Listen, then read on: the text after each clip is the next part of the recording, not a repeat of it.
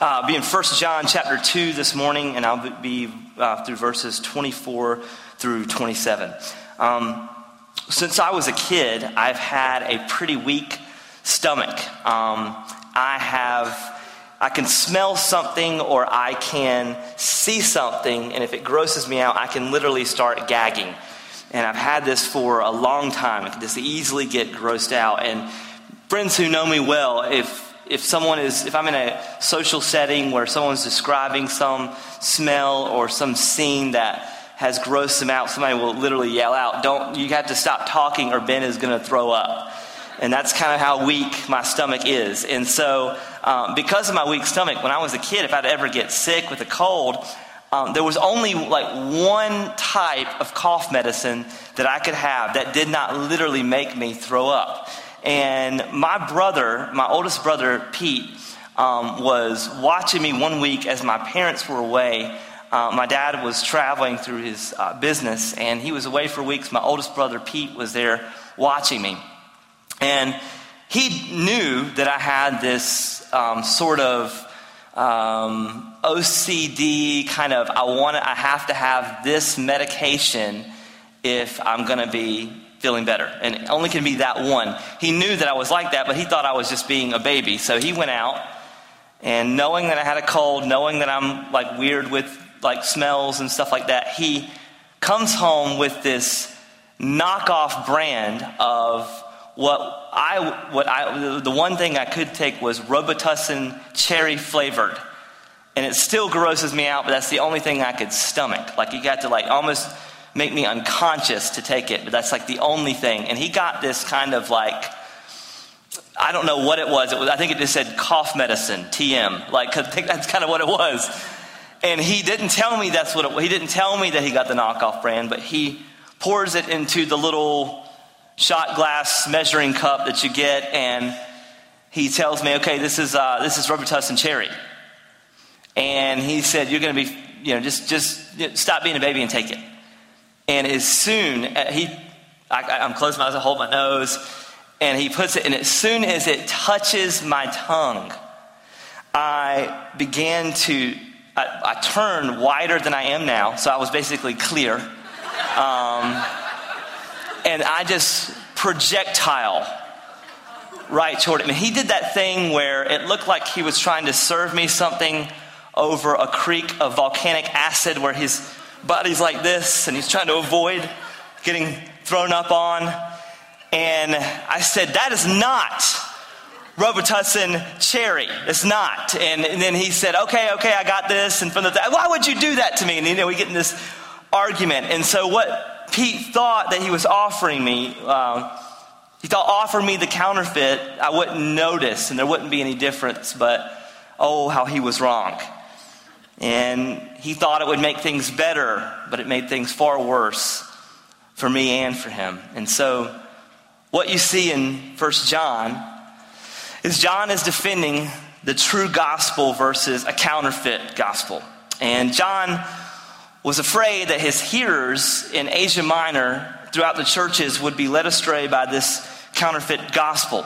They were faced by false teaching called Gnosticism, who these Gnostics were promoting a, a gospel that said you could obtain knowledge by uh, religious or spiritual acts, and there's this knowledge would make you superior to other people. And so Gnostics were kind of like selling a drug or a high. You could avoid pain if you had this kind of knowledge that would make you sort of live on a different plane and you would avoid pain. So if you could take something that would make you avoid pain, that's kind of what it was. They were kind of it seeming like like drug dealers.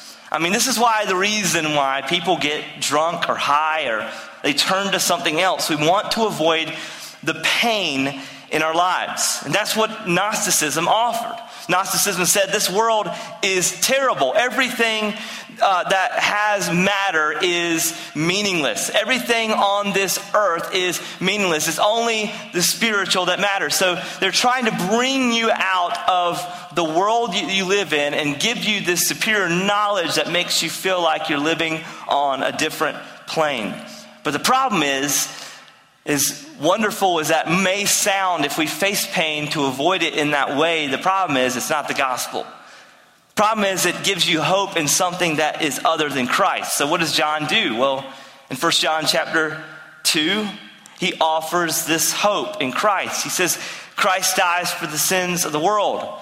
Because of Christ, we can come to God as our Father. Because of Christ, our sins are forgiven. And then he comes to a scene where he talks about these, uh, we saw this last week, these little antichrists, which are going to do what the future antichrist will do, which is basically to deceive people from believing in Christ. And so he's saying, in the same way that the antichrist is going to do that, there's going to be little antichrist within the church that are going to rise up from within the church and they're going to teach a false gospel to pull people away from Christ. But John is going to show them how dangerous that is. People may flock to false teaching because they think they're getting healed or escaping pain, but what's happening is they only get sicker. And John is going to show us why clinging to the gospel is really our only hope. 1 John chapter 2, start with me if you will in verse 24. This is what John says. He says, Let what you heard from the beginning abide in you. If what you heard from the uh, beginning abides in you, then you too will abide in the Son and in the Father. Now, what John says here is something that we have seen before. He refers to this thing that you have heard from the beginning. Uh, and what's John talking about here? Well, this is actually the hub of the entire book. He actually starts the entire book out by this idea of what you've heard from the beginning. So look at with me, if you will, in, in 1 John chapter 1, 1 through 4. He says this, that which is from the beginning which we have heard, which we've seen with our eyes, which we've looked upon, and we have touched with our hands concerning the word of life. The life was made manifest, and we have seen it and testify to it and proclaim to you the eternal life which was with the Father and was made manifest to us. That which we have seen and heard, we, we proclaim also to you so that you might have fellowship with us and indeed our fellowship with the Father and with the Son, Jesus Christ. And we are writing these things so that our joy may be complete. So, John is saying this message that you've heard from the beginning. He's saying that here in chapter 2 as well. Cling to this message. Abide in this message to where to what you've heard from the beginning. And what is it? He says it in John chapter 1. It's the it's Jesus Christ who lived in the flesh and offers this relationship that we can have with the Father. Uh, interestingly enough, when John starts all of the, the books that he has written, when he starts John chapter 1, for instance, he starts with this same idea. In the beginning was the Word, and the Word was with God, and the Word was God. Then he goes down later on in chapter 1 uh, of, of John's Gospel in verse 18. He says, The Word became flesh and dwelt among us. Same idea, same concept. He's saying, Christ came and humbled himself as a man, and he offers a way, the only way to the Father. Then he goes, even in Revelation, Revelation chapter 1, another book that John has written, where he's getting visions from what happens at, at, at, and after the second coming of Christ. And then in Revelation chapter 1, he says this, verse 1 the revelation of Jesus Christ, which God gave him to show us, his servants, the things that must soon take place. He made it known by sending his angel to his servant John, who bore witness to the word of God and to the testimony of Jesus Christ, even to all that he saw. Blessed is the one who reads aloud the words of his this prophecy, and blessed are those who hear and who keep what is written, for the time is near. What is he trying to say? John saw Jesus, and Jesus offers this hope in the gospel. Jesus is the gospel. The one who came in the flesh is the gospel. And so he starts these books to show us and demonstrate his point is I want you to trust Christ. I know Christ and I want you to trust Christ. That's what he's saying. Seen him in the flesh, seen him with my own eyes. John the baptizer saw him in the flesh, saw him with his own eyes. Jesus can be trusted. And then he's going to go and he's going to say, uh, and even Revelation chapter 1, he's saying, You can believe in his word and you can dwell in it. And so it's very similar. We see the Gospel of John and Revelation, and we see it here in chapter 1. He says, uh, in chapter 1, verse 1, and also chapter 2, verse 24, he says, Let what you have heard from the beginning abide in you. He's saying, Let the gospel dwell and abide in you, believer. The gospel is sufficient. The gospel is our encouragement. Don't move away from this old message. That's what John's saying. Now, many of us in this room know this, but we have to understand how difficult it was in John's day. And it's even become more difficult in our day. Think about this for a moment. There are people who would have, this would have been the second generation of churches. And it would have been people that would have heard the gospel and, and heard, knew people who met Christ face to face. But then they, they knew that, yes, Christ offers this blessed hope. But then they would have seen uh, a second wave and they would have heard all kinds of things said about Jesus that were not true. And so there's this tendency in all of us to think new equals better, new equals better. And, and still today, I still think we struggle with this idea new equals better. Just because something's new, we often think that it is better. And if you don't believe that, you've never gotten into a which smartphone is better argument with someone. Because when you do that, it's People will often say, okay, oh, oh, that's an iPhone 6. Which one? What do you mean, which one? It's a 6, right? Is it a 6SG, 4S9, or 4S7? And it's like, I don't know. It's a six. It's, what, this one's a little bit longer than the other one, so it's a six. Like, that's all I know. But if you ever meet with someone who has got a, a, a, a competing brand, there's this thing of like, Let's try to race. Let's Google search this and see which one's faster. Does your phone, how many apps does it have? Is it military grade? Can it read and pick up sonar? Can you make calls from space? Because mine can. Well, my, the agent who sold it to me said I could, I mean, but I, I can, okay? And so you get into this kind of okay, newer is better, faster, more efficient. We think that way in America. I mean, I've even heard people when the new Apple Watch is coming out. I've talked to people already. Are you going to get that? Well, I'm going to wait until the first one comes out so they can fix all the glitches and then I'll get the new one. So they're already making a plan to get something newer before the newest thing comes out. That is exhausting. But that is how we think. We think newer equals better. And that's how we think in our culture, but John is saying just the opposite. John is saying this old message that you've heard from the beginning, yeah, it doesn't get any better. It won't get any better. Nothing will ever trump this message of the gospel that you've heard from the beginning.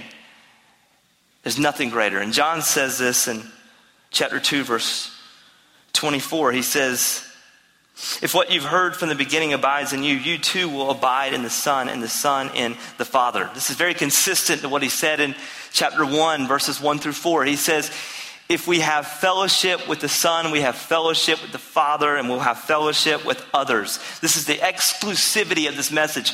It's Christ and Christ alone. There's no way to God except for through Christ.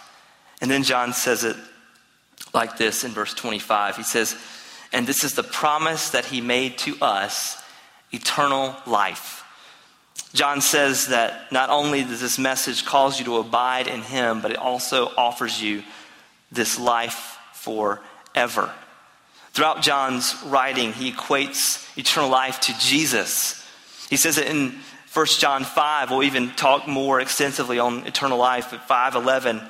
He says, "And this is the testimony that God gave us, eternal life.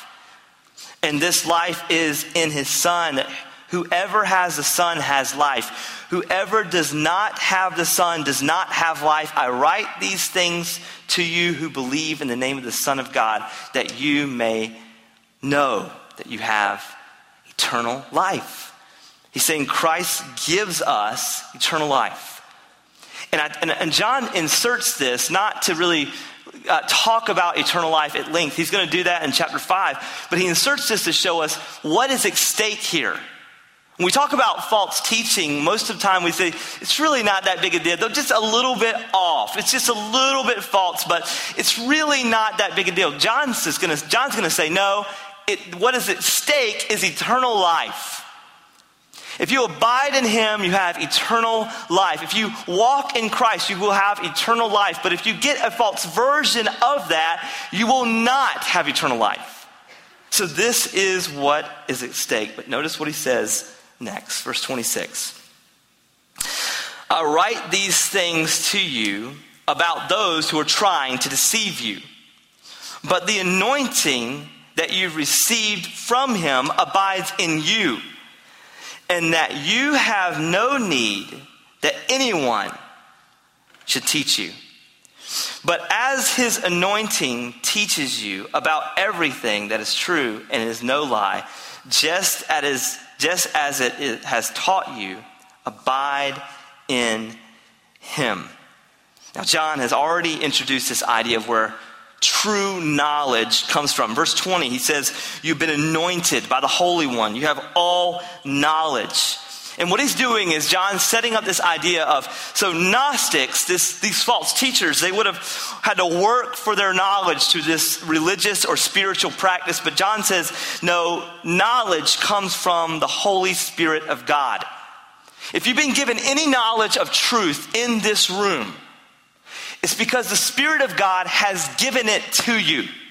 Yes, you may have received it from a teacher, but it's the Spirit of God that has awakened your soul to accept this truth.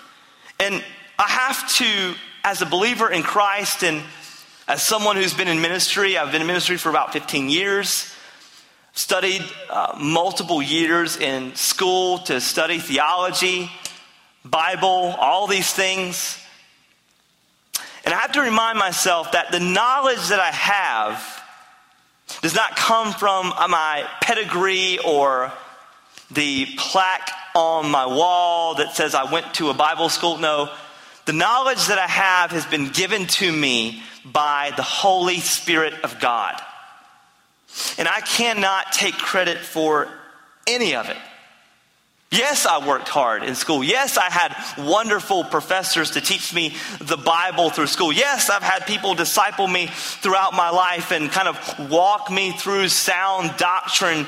But the knowledge that has been given to me has been given to me by the Holy Spirit. Anything true about this word has been made true in my soul because the Holy Spirit has enlightened me to see it that way. And we must understand that this morning because I really, being at a Bible college, I can tell you right now that the most annoying people in the world are Christians who are puffed up with biblical knowledge. They're the most frustrating people in the world. And you get the prayer request that's not a prayer request, but we call them a braggamony. Right? Pray for me. I'm sharing the gospel with someone and I walked him through the book of John in Greek and now he understands. And it's like this is that a prayer request or is that you talking about yourself? Like, but in college, I see it all the time. Pray for me. i am preaching a revival this week. Pray for me that I exegete God's word clearly. And it's, it's like, that wasn't a prayer request. You want us to, you know, I want to do like the 80s football clap, you know, the slow clap and Because that's what happens. We get knowledge and it, it will it will puffed up if we're not if we're not seeing it rightly. Now I think it's vitally important that we have sound doctrine. But being theologically accurate and being theologically proud are two completely different things. Being theologically accurate causes us to know Him rightly, therefore, we become better worshipers of Him. But being theologically proud, it, it, it places the attention on us and not on Jesus, which de- defeats the entire purpose of knowing Him. It wipes it away completely. I'm, I'm, I'm going to know this, so I'll take attention away from God and put it on me. That is the opposite of why you pursue holy living and right understanding of God. Your theology should lead to greater humility. And if it doesn't, you, you have an inaccurate view on that which you claim. Greater knowledge of God should lead to greater worship of God, and greater worship of God should lead to greater humility before God and before others. So, yeah, it's good to have knowledge. It's good to be theologically accurate. We must be theologically accurate so that we might be better worshipers of Him, but it should not puff us up in a way that we look down on others. And John is going to say, if you have been given knowledge, it's because the Holy Spirit of God has enlightened you to the truth of his word. and then he's going to say this You have no need that anyone should teach you. Now, don't misunderstand John here, all right? John is not saying that you don't need discipleship, you don't need a preacher in your life because you are this anointed person. This passage does not say you don't need a church, okay? So I think people can read this and go, see, I don't need to go to church. I don't need a teacher. I don't need to be under authority. I don't need to listen to anybody. I, am anointed by God. I, I, can have church at home and read the Bible myself, and the Holy Spirit will just give me the message. No, you biblically, you must um, be under biblical authority in your life in order to grow in your relationship. This is one of the tools that God has given you is sound preaching and being a part of the local church. I mean, you even see it in the beginning that John writes in chapter 1. He says, if we have fellowship with God, it must lead to fellowship with others. So God wants us in community. God wants us to be taught well the Bible and to be in discipleship with other people. So he's not saying that, uh, he's not going to sweep those ideas away in one verse that you don't need church. What he is saying, his point is basically taking a shot at these false teachers. He's saying that you don't get knowledge from some ritualistic or spiritual practice. You got it from the Holy Spirit. Therefore, you don't need these teachers like you think that you do. If you ever have done any research or read up on religious cults, you will notice something about the way the leaders, they're all about control. So, how do they control their followers? Well, the crafty false teachers, they make their followers, they feel dependent on them. They have to have them in their lives. They do that so they can control their followers and, and make them basically their minions. And John is countering that way of thinking. You're not reliant on these false teachers. He's trying to give them encouragement, saying, dismiss these false teachers. If you have any knowledge, it's been given to you by the Holy Spirit. You are the anointed one. You must abide only in his word. And so that's why John, he's going to use this phrase over and over and over again. He's going to say, abide in him. You're going to see it in John's gospel. You're going to see it in 1st, 2nd, and 3rd John. Throughout, he's going to keep saying over and over again, abide, abide, abide.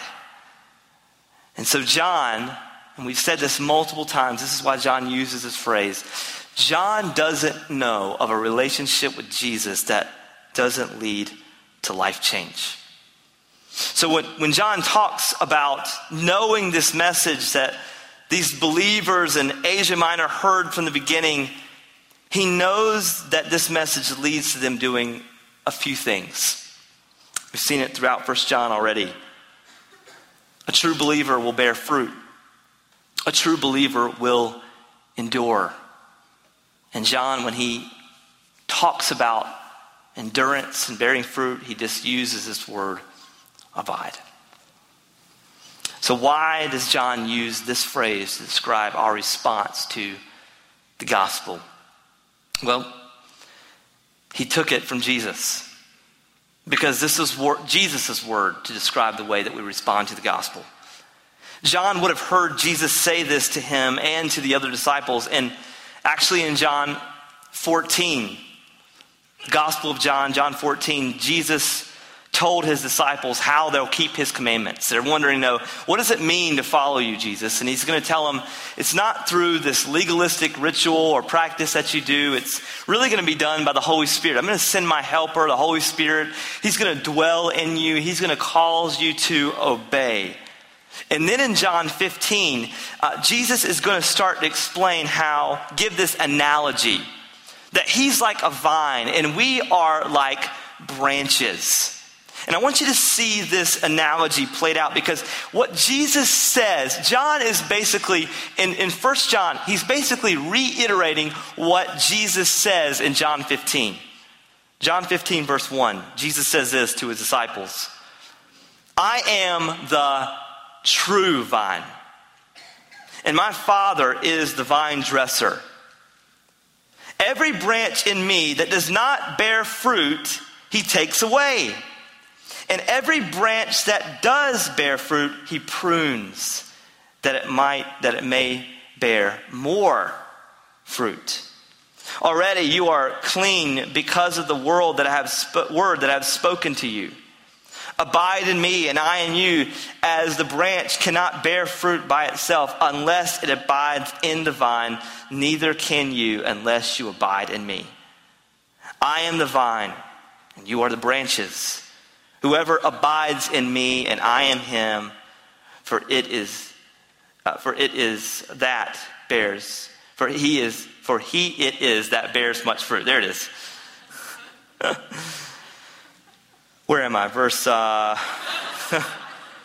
five. From apart from me, you can do nothing.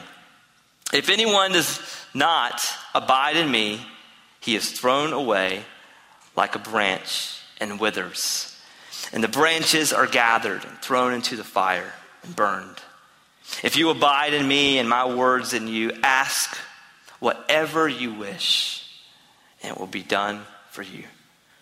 By this, my Father is glorified, that you bear much fruit, and so prove to be my disciples.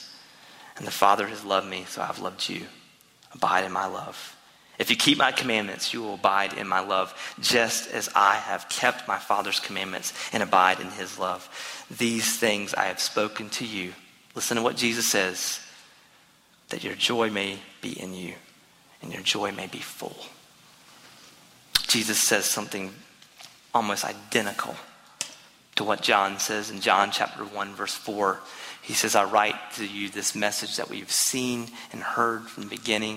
We've seen Jesus, we've touched Jesus, we've experienced Jesus in the flesh. And he says, I'm writing to you that your joy may be complete. 1 John 1, verse 4, Jesus and John 15, verse 11 says the same thing. Abide in me, abide in this truth, abide in the gospel that your joy may be complete. And Jesus lays out a few things in that analogy of these branches. He's saying uh, if, a, if a branch bear fruit, bears fruit, it bears fruit, it's evidence that is attached to the true vine. It is just evidence. If you're growing in your relationship with Christ, if you're trying to walk in obedience and worship before God, it's just evidence that you know Him. You're the real thing. And if he's saying if it doesn't bear fruit, it's not the real thing. It's, it's not part of the vine. It's not attached to the source. And this is why Jesus says it in John 15 apart from me, you can do nothing. Nothing. And the point that Jesus is making is that if we don't bear fruit, we can't, we can't bear fruit or endure without Him. We can do nothing without Him. We can do nothing without the gospel. So, why, John is going to argue, why do we cling to anything else? Anything else outside of Jesus will not sustain you, cannot sustain you. This is what is at stake with false teaching. False teaching causes us to cling to a sinking ship and gives us no real foundation.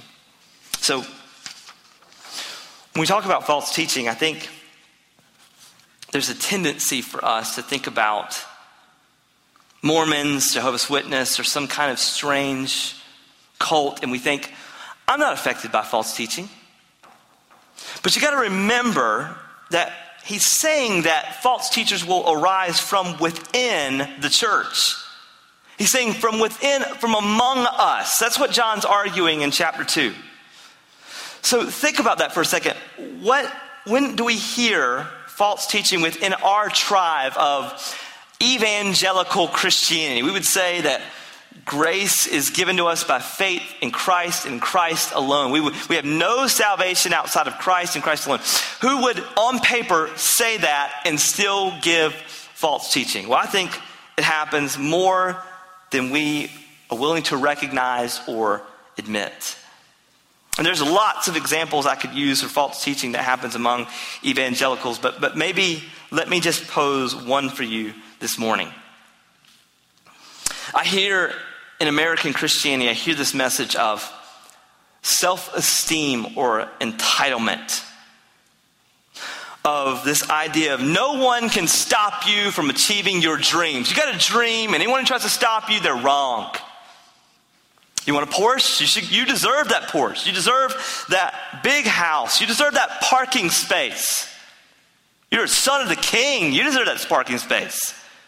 Now, common sense says that when you play that itself out, that parking space probably belonged to an old lady, but you're duking her out from getting the parking space that she should get, but that's just another part of the story. But this idea of entitlement, it, it plays into the way that we see God and we believe that we deserve XYZ, and that is why God created us. We're sons of the king. We deserve this dream. We're going to achieve this dream. No one can stop us. So let me just take that false teaching and let me put it in traffic. Let me take this idea of entitlement, high self esteem theology, and put it in traffic. I'm not saying I want to see it get hit by a car, but I kind of do. But Let's just say you are in traffic and you believe this way about God. You believe this way about why God puts you on this earth. And can I just say before we get into this, like I have road rage. Like I'm a redhead person. I, and one of the ways I want to serve Greenville is offer better driving classes. Don't slam on brakes, and then turn your signal on. It's simple. I, I, people slam on brakes here, and then they turn their signal on. I, the, there's turn lanes, and they're not made to be turned over. They're, you merge into them. After you turn your signal on, you turn your signal on, you merge into the turn lane, and then you turn. It's, I don't know. No one ever does that here. I don't know why. Um, I moved here from Atlanta. People complain about the traffic. It's not near as, the volume of traffic is nowhere near what it was in Atlanta, but man, people, they just slam on their brakes, turn on their signals, drives me crazy. But let's just say I'm in the car and I believe this entitlement theology and I'm in traffic. And I'm with those people that can't merge right and stuff. And I'm with that theology, though, I'm going, I don't deserve to wait in traffic. I'm a son of the king. I deserve to be in the front of the line. I don't deserve to wait on this light to change. I deserve to be past this light. I deserve to push all of these other scumbags away and be at the front because I'm a child of the king. I don't deserve to face this temporary suffering in my life. And it, we began to think this entitled way, and it puts us in the front of the line, it puts everyone behind us. But what does the gospel do? Because what happens with that theology? Who's at the center, God or man? Man's at the center of that theology, not God. But what happens when we apply the gospel to that? Let's just take that same scene to the gospel. Let's take Ben Tugwell on Highway 11 at 512, and I'm frustrated. Well, the gospel says, I've been given all I have in Christ and Christ alone. The gospel says that I am a sinner and Christ died for me. The gospel says I didn't deserve anything. I didn't even deserve a car. I could have I should have walked to work. That's what the gospel says. The gospel says I was given everything because I was given the cross of Christ. His shed blood, his death, his burial, his resurrection. I was given that. I was given eternal life. That's what John says. I was given eternal life. And I'm reminded of things like 1 Peter, where he says that suffering is but a little while. This world is not my home. James says that every good and perfect gift comes from above. Paul says that all things work together for those who, for the good of those who love him and are called into his purpose. So the gospel's calling me out of this mindset of entitlement of what I deserve. The gospel totally changes the, the word deserve for me. The gospel says, Ben, you deserve hell. I've given you eternal life through Christ. And everything on this earth is a wonderful benefit, even if it's your suffering, because this world is only for a little while. Now, see what that just happened? See what just happened? There's a mindset of entitlement theology that's false teaching that puts you in a place of where you can't even endure suffering, even if it's small because the, the, theology is centered around you. The gospel, it centers it not around you, but it centers it around Christ, and it lets you your affections be drawn to him so that when you are in your darkest hour, you're not clinging to something that is a sinking ship. In your darkest hour, Will you have to face the false teaching that you've been taught of, whether it be self entitlement, or it be something about Christ that's not true, or even Christless? It will not sustain you in your darkest hour. The only thing that will sustain you, the only thing that will matter in the end, is what you believe about God and how you live it out in your life. Because the gospel says, My grace is sufficient. The gospel says, when you are weak, he is strong. He can be trusted. Abide in Christ, in Christ alone. Truth is the only thing that will sustain you in your darkest hour. How you know him is the most important thing about you. So, truth, the truth of the gospel causes you to abide. Don't cling to a counterfeit gospel, cling to Christ. He is our only hope. Maybe you be a people, Integrity Church, who abide in Christ, in Christ alone. Let's pray. Father, by your Spirit, help us abide and abide in you. Help us, Lord, as we live on this earth, we await a better day. But Lord, while we're here on this earth, help us to walk in truth and cling to truth so that we can praise you in all circumstances. And Lord, help us not to fall into false teaching because, Lord, we want to be better worshipers of you, but we also want to walk this earth in your spirit. And God, I just pray that you would just give us the strength and the ability to do that. Give us knowledge that only comes from you and you alone. In Jesus' name, amen.